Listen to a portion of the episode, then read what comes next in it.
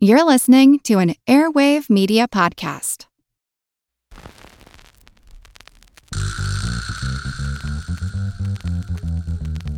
Her money is supported by Fidelity Investments. We want you to demand more from your money, so start by knowing what you own and what you owe. We'll help you take the next step at fidelity.com slash demand more now. Her money comes to you through PRX.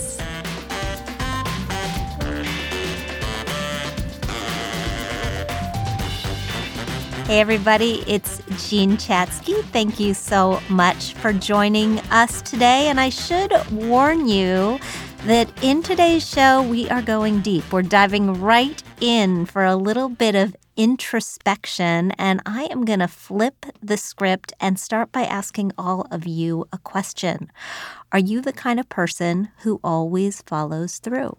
Are you somebody who always or almost always keeps their promises? If you're already feeling guilty, don't hit pause because I am already feeling guilty. But we are going to learn a lot about this and so much more today from our guest, Seth Godin, who is the author of 19 books, many of them bestsellers. You've heard of them Linchpin, The Dip, This is Marketing. He's got workshops galore, including the Alt MBA and the marketing seminar, and tens of thousands of people have taken those workshops. And in 2018, he was inducted into the Marketing Hall of Fame. Seth, welcome. Thank you, Jean. It's good to talk to you. Thank you so much for being here today. You're actually with me on Skype. You're closer to my home than I am. Well, I'm watching out for you, making sure that there's no intruders or bad weather or anything. I I appreciate it. I know you have been at this for a long time. You have to have been at this for a long time to write 19 books. But one of the things that you're famous for is saying that the strength of your personal brand and maybe even the strength of your entire career hinges on that question do you do what you say you're going to do? Can you talk about where that came from and why it's so true? Well, there are two things that are in shortage everywhere we look, even among the wealthiest communities. And those two things are attention and trust. So people are companies are dealing with the attention problem by spamming everyone they can, calling us at home during dinner, making come ons and promises. And at the same time that they're stealing our attention, they are burning our trust. The alternative is to be one of those voices that, when it shows up, is welcome, one of those people we look forward to hearing from, someone like you. Oh. And then creating trust. And the only way that I know to create trust is to make promises and then keep them. And if someone makes a series of promises to you and then keeps them, you are significantly more likely to trust them next time. I was reading the Wall Street Journal this morning. I don't know if you saw this same article that I did about how the world of spam calls is now transforming into a world of spam texts.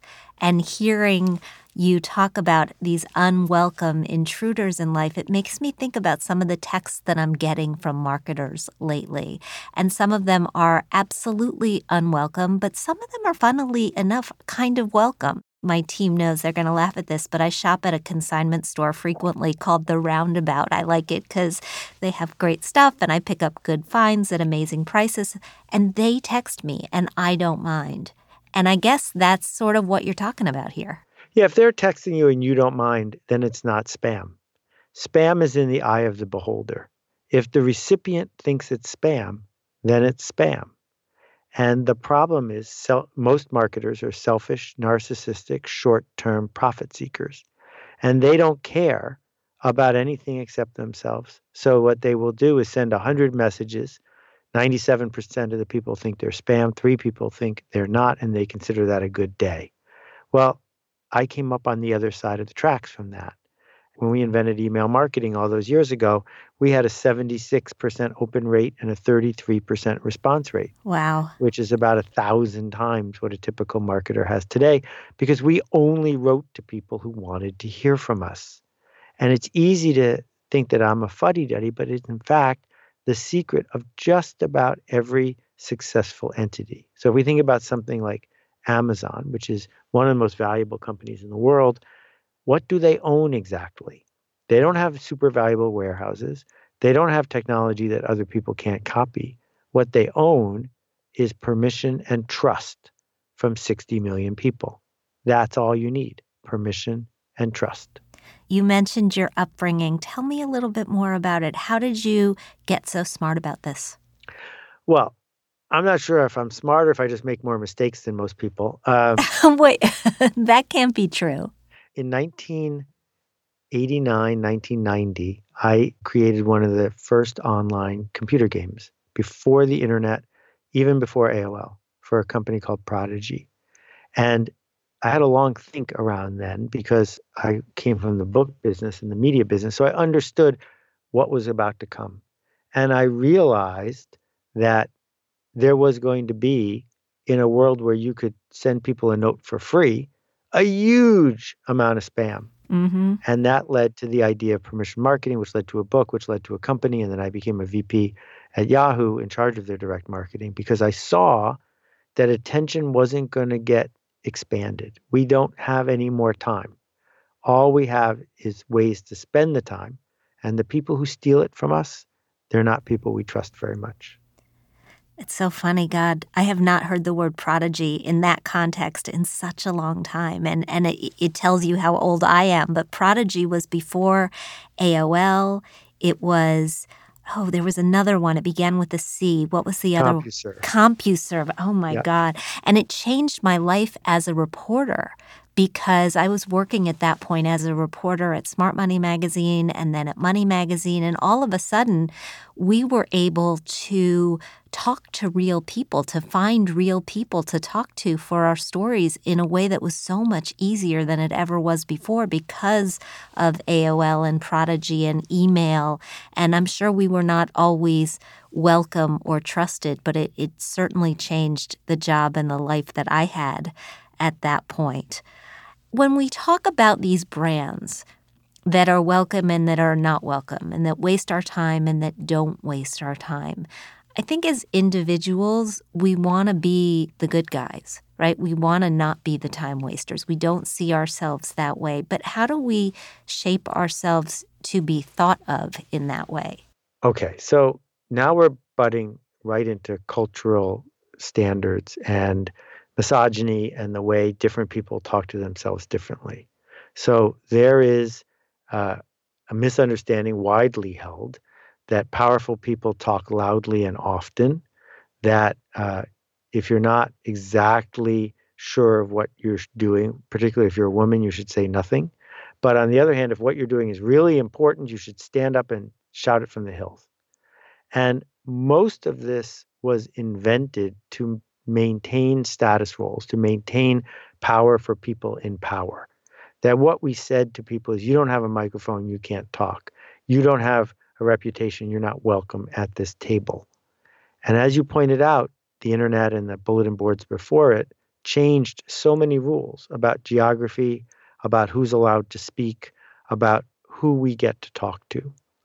And in the face of all that change, we looked to the social networks and to others to tell us what the rules were. So there are people, and you and I both know them, who post an update on Twitter every five minutes, who are constantly grooming their Instagram account, who will ask you for a favor every day or two because they can. But just because you can doesn't mean it's effective.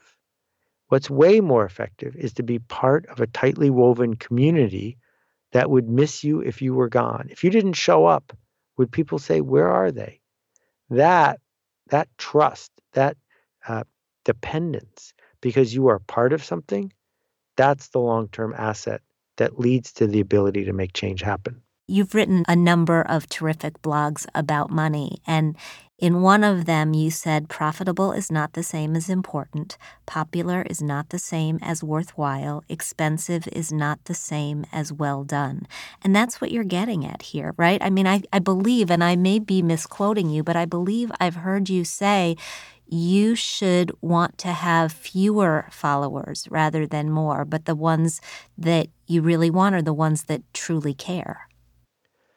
We all know that it's easy to get more followers. Uh, a friend of a friend uh, was sad one day, and I said to her, "Why are you so sad?" And she said, "Because I have to go negative." I said, "What does that mean?" She said, "Well."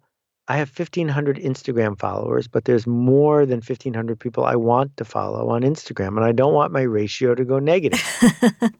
and I thought that was the silliest thing I ever heard. So her birthday was coming up, and I bought her 15,000 Instagram followers for $89. Oh my God. I mean, because it's not hard, right? Right. And, or you can just pick fights with people or talk about the issue of the day or do things that are provocative or that uh, race to the bottom. But why? Doesn't it make more sense to seek out the smallest viable audience, the smallest group of people who you are willing to be on the hook to and for? That when they speak, you want to hear what they have to say. But if what they say is dragging down you and the community, well, then they're out. That you have no obligation to do Twitter's work for them, no obligation to be Mark Zuckerberg's growth manager. Your obligation is to say, who do I seek to serve? And how can I serve this specific group in such an overwhelmingly positive way that they will eagerly bring in others who want the same thing? Because if you can do that, become a meaningful specific, you will always be happier and more profitable than, as Zig Ziglar would say, the wandering generality. So, more profitable is exactly where I want to go. This is a money podcast. We help people figure out their finances, feel better about their finances, and in a lot of cases, try to make more. How does this translate into making more? Okay. Well, first of all, thank you for doing this work oh. because oh. too many people are seduced and tricked by the people who will take advantage of them when it comes to money. Now, it used to be that the only way to grow your money was to have a steady job and smartly invest and smartly save. But today, there are more people freelancing, being part of the gig economy, renting out a room in their house, doing design work, being on Uber or Etsy or wherever than ever before. But it's important to understand the distinction between entrepreneur and freelancer if you're a freelancer, you're getting paid when you work. Mm-hmm. And the very best way to do that is to get better clients. So if you want to be a driver, driving for Uber means you get the lowest common denominator client. On the other hand, if you find six people who trust you to take them to the airport and are willing to pay a premium for it, you have a better client. You have to do better work because you have better clients, but that is the goal of any kind of freelancer. You will make more money if you find better clients. And you'll find better clients when you deserve them and work to find them. On the other hand, entrepreneurs built something bigger than ourselves. So if you're willing to do the work of getting other people to do the work, you can build something that will make you money. And if you can figure out how to earn money in these two ways, and you can figure out how to be smart about spending money on things that actually make you happy or productive, as opposed to spending money on things that the marketing industrial complex wants you to spend money on, then you're two steps ahead of everybody else. Then the third step, which is the step people talk about exclusively, is where to put that money. And you are way better than I on that topic. But I think the first two are overlooked by too many people. Well, I want to actually focus in on the second. I want to focus in on our usage of money, on, on flipping the equation a little bit. But before I get there, I just want to remind everybody that this conversation and the Her Money podcast is proudly sponsored by Fidelity Investments. Fidelity is all about helping us demand more from our money. It's about helping us make our savings work as hard as we do, because that can help us reach our financial goals faster. All of this starts with a financial checkup and an understanding of what you own and what you owe. And from there, the folks at Fidelity will work with you to evaluate your investment options and different ways to grow your savings. You can get started today fidelity.com slash demand more now. I am happily talking with New York Times best-selling author, marketing and branding whiz Seth Godin. And Seth, as you know better than pretty much everyone on the planet, the job of a marketer is to get people to buy. And my job is to get people to make good decisions, conscious decisions about their money. So, how do we, as consumers and investors, separate the hype from where we really should be using our money? Okay, well, a bunch of short rules for you. Number one, only borrow money to buy anything that goes up in value. Do not borrow money to buy anything that goes down in value. And if you think about it for three minutes, you'll realize why that's the case. Number two, don't spend a significant amount of money situationally, meaning to make short term pain go away or to create short term pleasure. Can you I could, come back to number yeah, one for a second and then we'll number revisit one. number sure. two? Can we talk about real estate? Okay. So, uh, historically, houses have gone up in value. Most people can't afford to pay cash for a house. And historically, they've gone up in value. But there have been times, and I know this because I bought my house in 2005, when they've also gone down in value. Square that for me. Okay, well, nothing goes up in value guaranteed every day. If it did, the price of it would be so high, it wouldn't go up in value every day anymore. That's one of the key rules of scarcity in economics. My argument is that if you have even $1 in credit card debt, you have it because you bought something that went down in value. You bought a handbag, you bought a vacation, you bought a car. These are things that are worth less tomorrow than they are worth today. I was going to ask about cars. Right. So a car loan simply shifts when you get your car.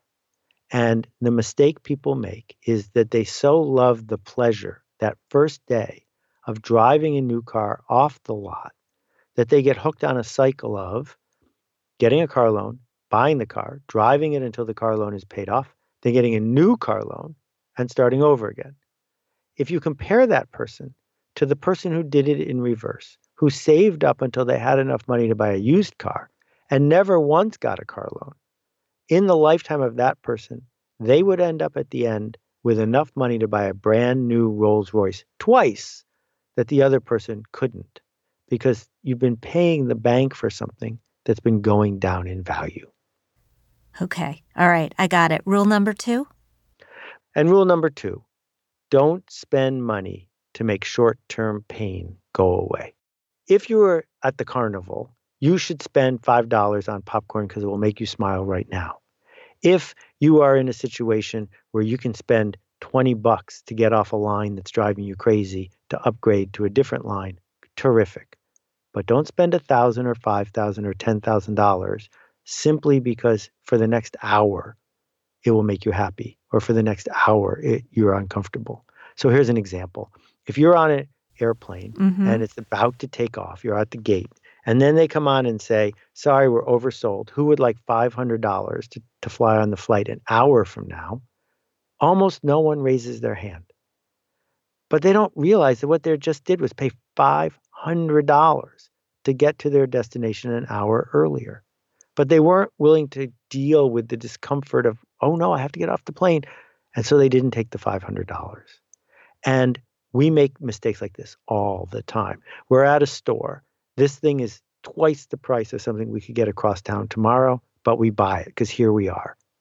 And marketers have sold us on convenience, convenience, convenience. And in exchange, we've given up our privacy, we've given up bits of our freedom, and we've given up a ton of money simply for convenience. And if someone hired you to deal with inconvenience for $100 an hour, you'd do it all day long. Absolutely. But when the opposite is true and you can pay $100 to avoid inconvenience, too many people do. Don't do that. One of the things that struck me about you, we met at a conference recently, and you told me that you price your speeches based on how long it takes you to get there. Absolutely. Because if someone says, well, then uh, why is California so much more than New York? My answer is come to New York. I'd much rather give a speech in New York because I only get one life. I only get Thursday one time. And for me to spend Thursday on a plane just because I love to do the speaking work, it the deal's not a good one for me anymore. And what we have to decide as we work our way through life is does money work for us or do we work for money? And if you are privileged enough to have a computer to live in a country where you can make choices about what you're going to do next. I hope you can come to the point where money works for you. What do you spend your money on to get enjoyment? I Or, Uh, or let me ask it a different way, actually. Okay. How do you use money to get enjoyment or for your benefit? I am uh, super fortunate in that when I was growing up, both of my parents understood what it was to be part of the community. And I was taught that helping somebody else, opening a door for somebody else, is one of the greatest joys. So, working with the Acumen Fund, working with Room to Read, working with uh, Build On, working with Crisis Text Line, other nonprofits that are doing under the radar work to change the way things are, it's hard for me to imagine a better way for me to spend money. And I don't have to store the item when I buy it because I don't even get the item. All I've managed to do is tell myself a story about opening the door for someone who needs a chance. You've written, and I'm really fascinated with this concept because I think evolutionarily we have not come as far as we think we have about our lizard brains and how we are still at the mercy of them. Tell me about our lizard brains and how are they still impacting us to this day? Well, what makes a wild animal a wild animal is the part of their brain that does revenge and anger and survival and reproduction. Human beings are wild animals with some other parts of the brain added on the outside. But the thing that's closest to the spinal cord is the amygdala. And the amygdala is the brain of a wild animal. And it's important that it's close to the spinal cord because it's the fastest one of our brains. So, what will happen is you'll get bad news and you'll instantly revert. And it will take you a few minutes for the other part of your brain to catch up.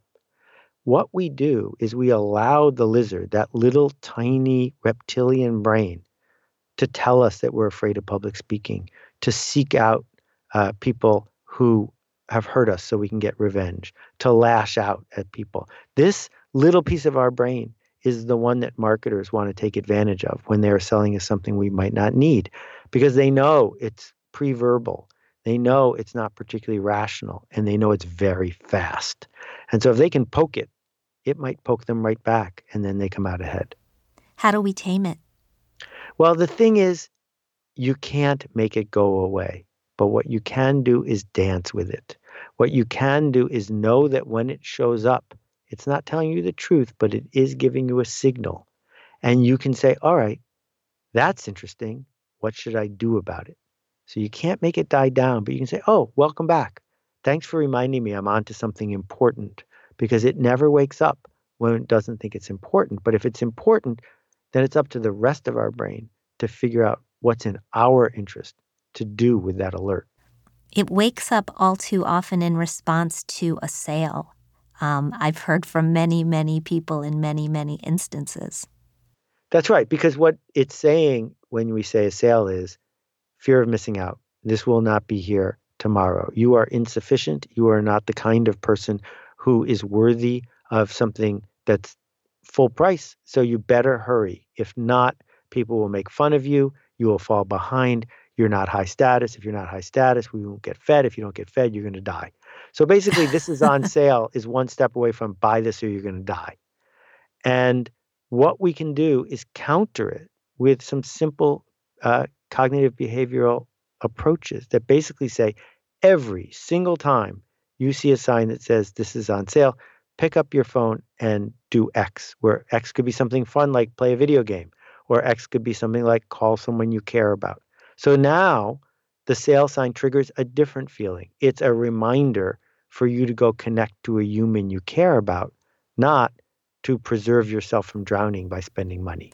And that's a lot easier than the often recommended solution. In fact, the solution that I've recommended a lot, which is just to make yourself pause because you're giving yourself something positive. Exactly. And you know, my office used to be near the train station. And every time the train went by, people would grumble. And I said, what if we just view the train going by as a chance for a meditative break? That if you're on the phone, say to people, that's our gong. I'll be back in 30 seconds. And we just sat there quietly for 30 seconds, six times a day. And suddenly we weren't so angry at the train. Love it. How can our listeners find more of you? You can find my books and workshops at akimbo.com. That's A K I M B O dot C O M. Thank you, Seth. Such a pleasure. Thank you, Jean. Take care of yourself. You too. Bye bye. And Kathryn Tuggle from hermoney.com has joined me in the studio. We were just remarking on the break at how calm his voice is. It's very meditative. I love it. I believe everything he says. I know, right? You want to believe everything. I mean, I think he's so smart. I've heard him speak a couple of times. I actually think marketing is really difficult. I took a bunch of marketing classes undergrad. I don't feel like I've completely got it, but he explains it Right. in a way that I feel I can understand it. Do you agree with him just from building your brand that your brand is all about the promises you keep? Absolutely. I feel like I get a little weirded out, as you know, talking about my personal brand because I like to think that I'm a person and not a brand, but I know I'm both. It is such a responsibility to help people with their money. I mean, I know I'm not a doctor, right? And that's in another universe entirely, but it's my responsibility and all of our responsibility at Her Money to get it right. Right. Like, I am not publishing something, I am not saying something unless I know it's right. And if it's something that can't be right, you know, if there's it's if it's one of those investing questions where perhaps there is no right answer, but there's a better answer, you know, we're going to get to that better answer and we are going to push the reporting because this stuff changes all the time. I mean, you and I, for those of you who are relatively new to the podcast, Kathryn is our chief editor at hermoney.com. She touches all the copy before I touch it. And you know, we push the reporting because we have to push the reporting because this is people's money. We really do. And so many times I feel like people are afraid to say, well, I don't know the definition of this, but I'm just going to keep pushing through this article anyway and hope that it explains itself in the next three paragraphs. And that's no way to read. No, and it's no way to report either. I mean, you've heard me sit on the phone. We all sit in the same office in our WeWork, and you've heard me on the phone with people saying, "Can you just back it up and Explain, explain, it, to me like I'm three years old. or just explain it again, right? I'm not dumb. I know Right. I'm not dumb, but if I don't understand it, I can't explain it. And if you're not explaining it to me in a way that I can understand it, that is not my problem. You know, that is your problem. And either you're going to figure out how to explain it to me in a way that I get it so that then I can explain it, or I'm calling somebody else. Right. I always say, what is the single most important thing I need to know about this? Yeah. And for some reason, that helps people Yeah. focus in because with the topics we deal with, there's so much you can say. I know. I That's know. It's problem. vast. It's vast. And we do. We have to laser focus on the important things because Mm-hmm. we have, and I think Seth said this, we have so many different messages coming at us that we need to make sure that the important ones rise up. Like the consignment shop. It, those are the important messages. I love my consignment shop. Love it, love it, love it. Hmm. Anyway, we've got mailbag questions. What do you have today? Great questions today. The first one we have is from Unsure in San Diego. Oh, I love it. She gave herself a name. She did. All right, let's see. Hi, Jean. I'm 40 and my husband is 45. We have two kids. I feel I'm a bit behind in investing in stocks and bonds, but I have a lot of cash saved up, over 100,000. Right now, we have a rental house with a $230,000 mortgage at 4% interest, a primary residence with a mortgage of 640,000 at 4.125%, and a car payment of $14,000 at 2.99% interest. I have $180,000 on my 401k, and both my husband and I are maxing out our contributions every year. So, I'm wondering should I use the $100,000 in cash to pay off our loans or put it towards investments? If investments, what's the best vehicle for us since our 401ks are now full? So, this is a trade off question, right? We get a lot of these. Should I put my money toward college? Should I put my money toward retirement? This is should I pay down my debt or should I invest? And the way I look at trade off questions is I look at them two ways there is the numbers answer and there's the emotional answer. Here, the numbers say invest the money. And, and the reason the numbers say invest the money is because the debts that you're carrying, the mortgage at 4%, the primary residence at just a little over 4%, the car payment at 3%, that is really cheap money. Right. Um, especially when you consider you're probably still getting some sort of a tax deduction on the primary residence. I'm a little surprised that the rental house is cheaper in terms of the interest rate than the primary residence because it's usually flipped, but it's probably because of when those loans were taken out and where interest rates were at that point. Doesn't matter. This is cheap money, and you're going to do better over time by putting your money into a portfolio of investments that, particularly because you're so young, and 40 is young, particularly because of your age, can be invested pretty aggressively. So I would say open a brokerage account. If you have no other places that you want to invest this money that are offering you tax advantages, and you might want to look at 529s for your kids. You might want to look at health savings accounts if you're offered health savings accounts. Otherwise, plain vanilla brokerage account, buy some stocks and bonds that line up with your goals for the future. Caveat the investments could go down. Right. Over time, the investments will likely go up historically. But I do feel that right now it's just important to point out that this needs to be long term money. It always needs to be long term money. It's not the money that you need next year to make it a down payment on the next rental house that you want to buy. Stocks have been pretty frothy. We're at a point where they are, I think, long overdue for a correction. I am still putting money into my investments. I'm still buying. I'm still putting money every single month into my 401k, as I have done through the last recession and as the markets climbed back up, because I don't believe in timing the markets and I don't believe that you should either. Great advice.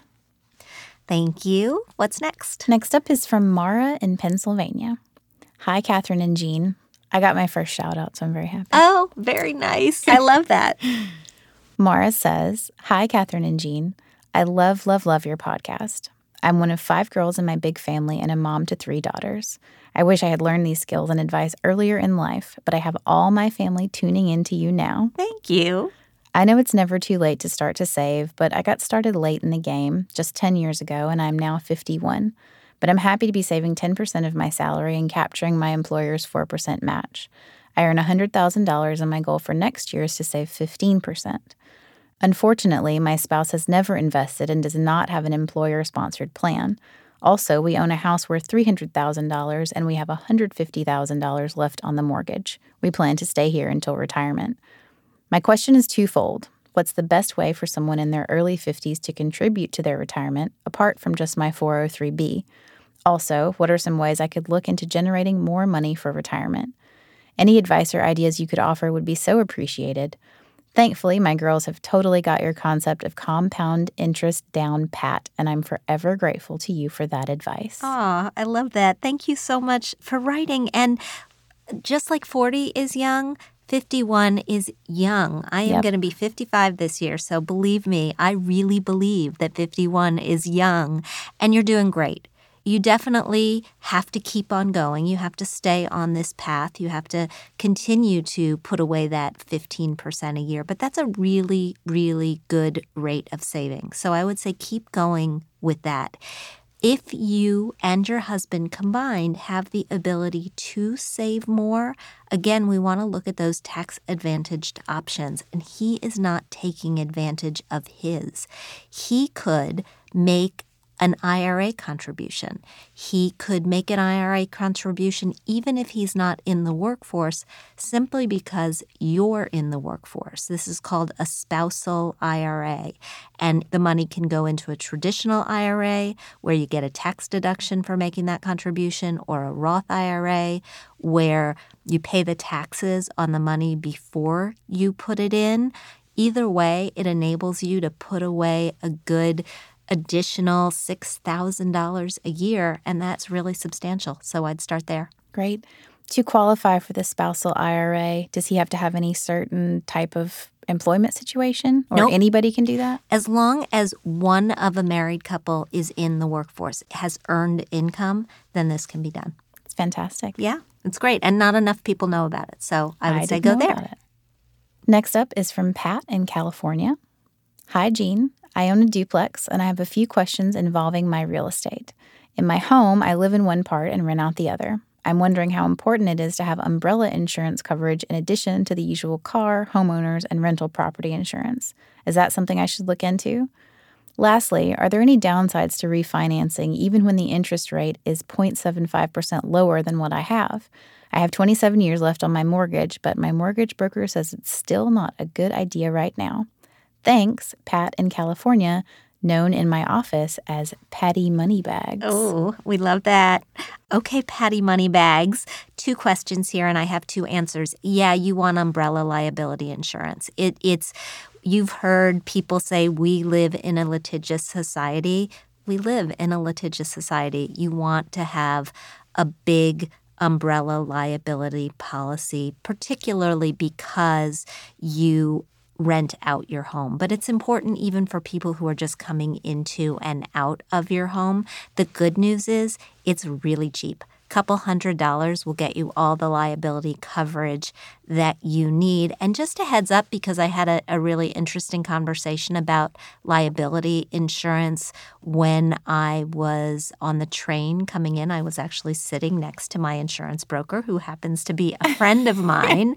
And I noted that my son is fostering a dog, which he intends to adopt. And he said, Is that dog on the renter's insurance policy? And I said, I have no idea. He said, you tell him to call me and we'll get that dog on the renter's insurance policy because evidently a lot of the claims that are coming in against homeowners and rental policies these days are dog related. And even though I met this dog and I think it's a very nice dog, I did send him a quick text like, call Bob and talk about adding your dog to the policy.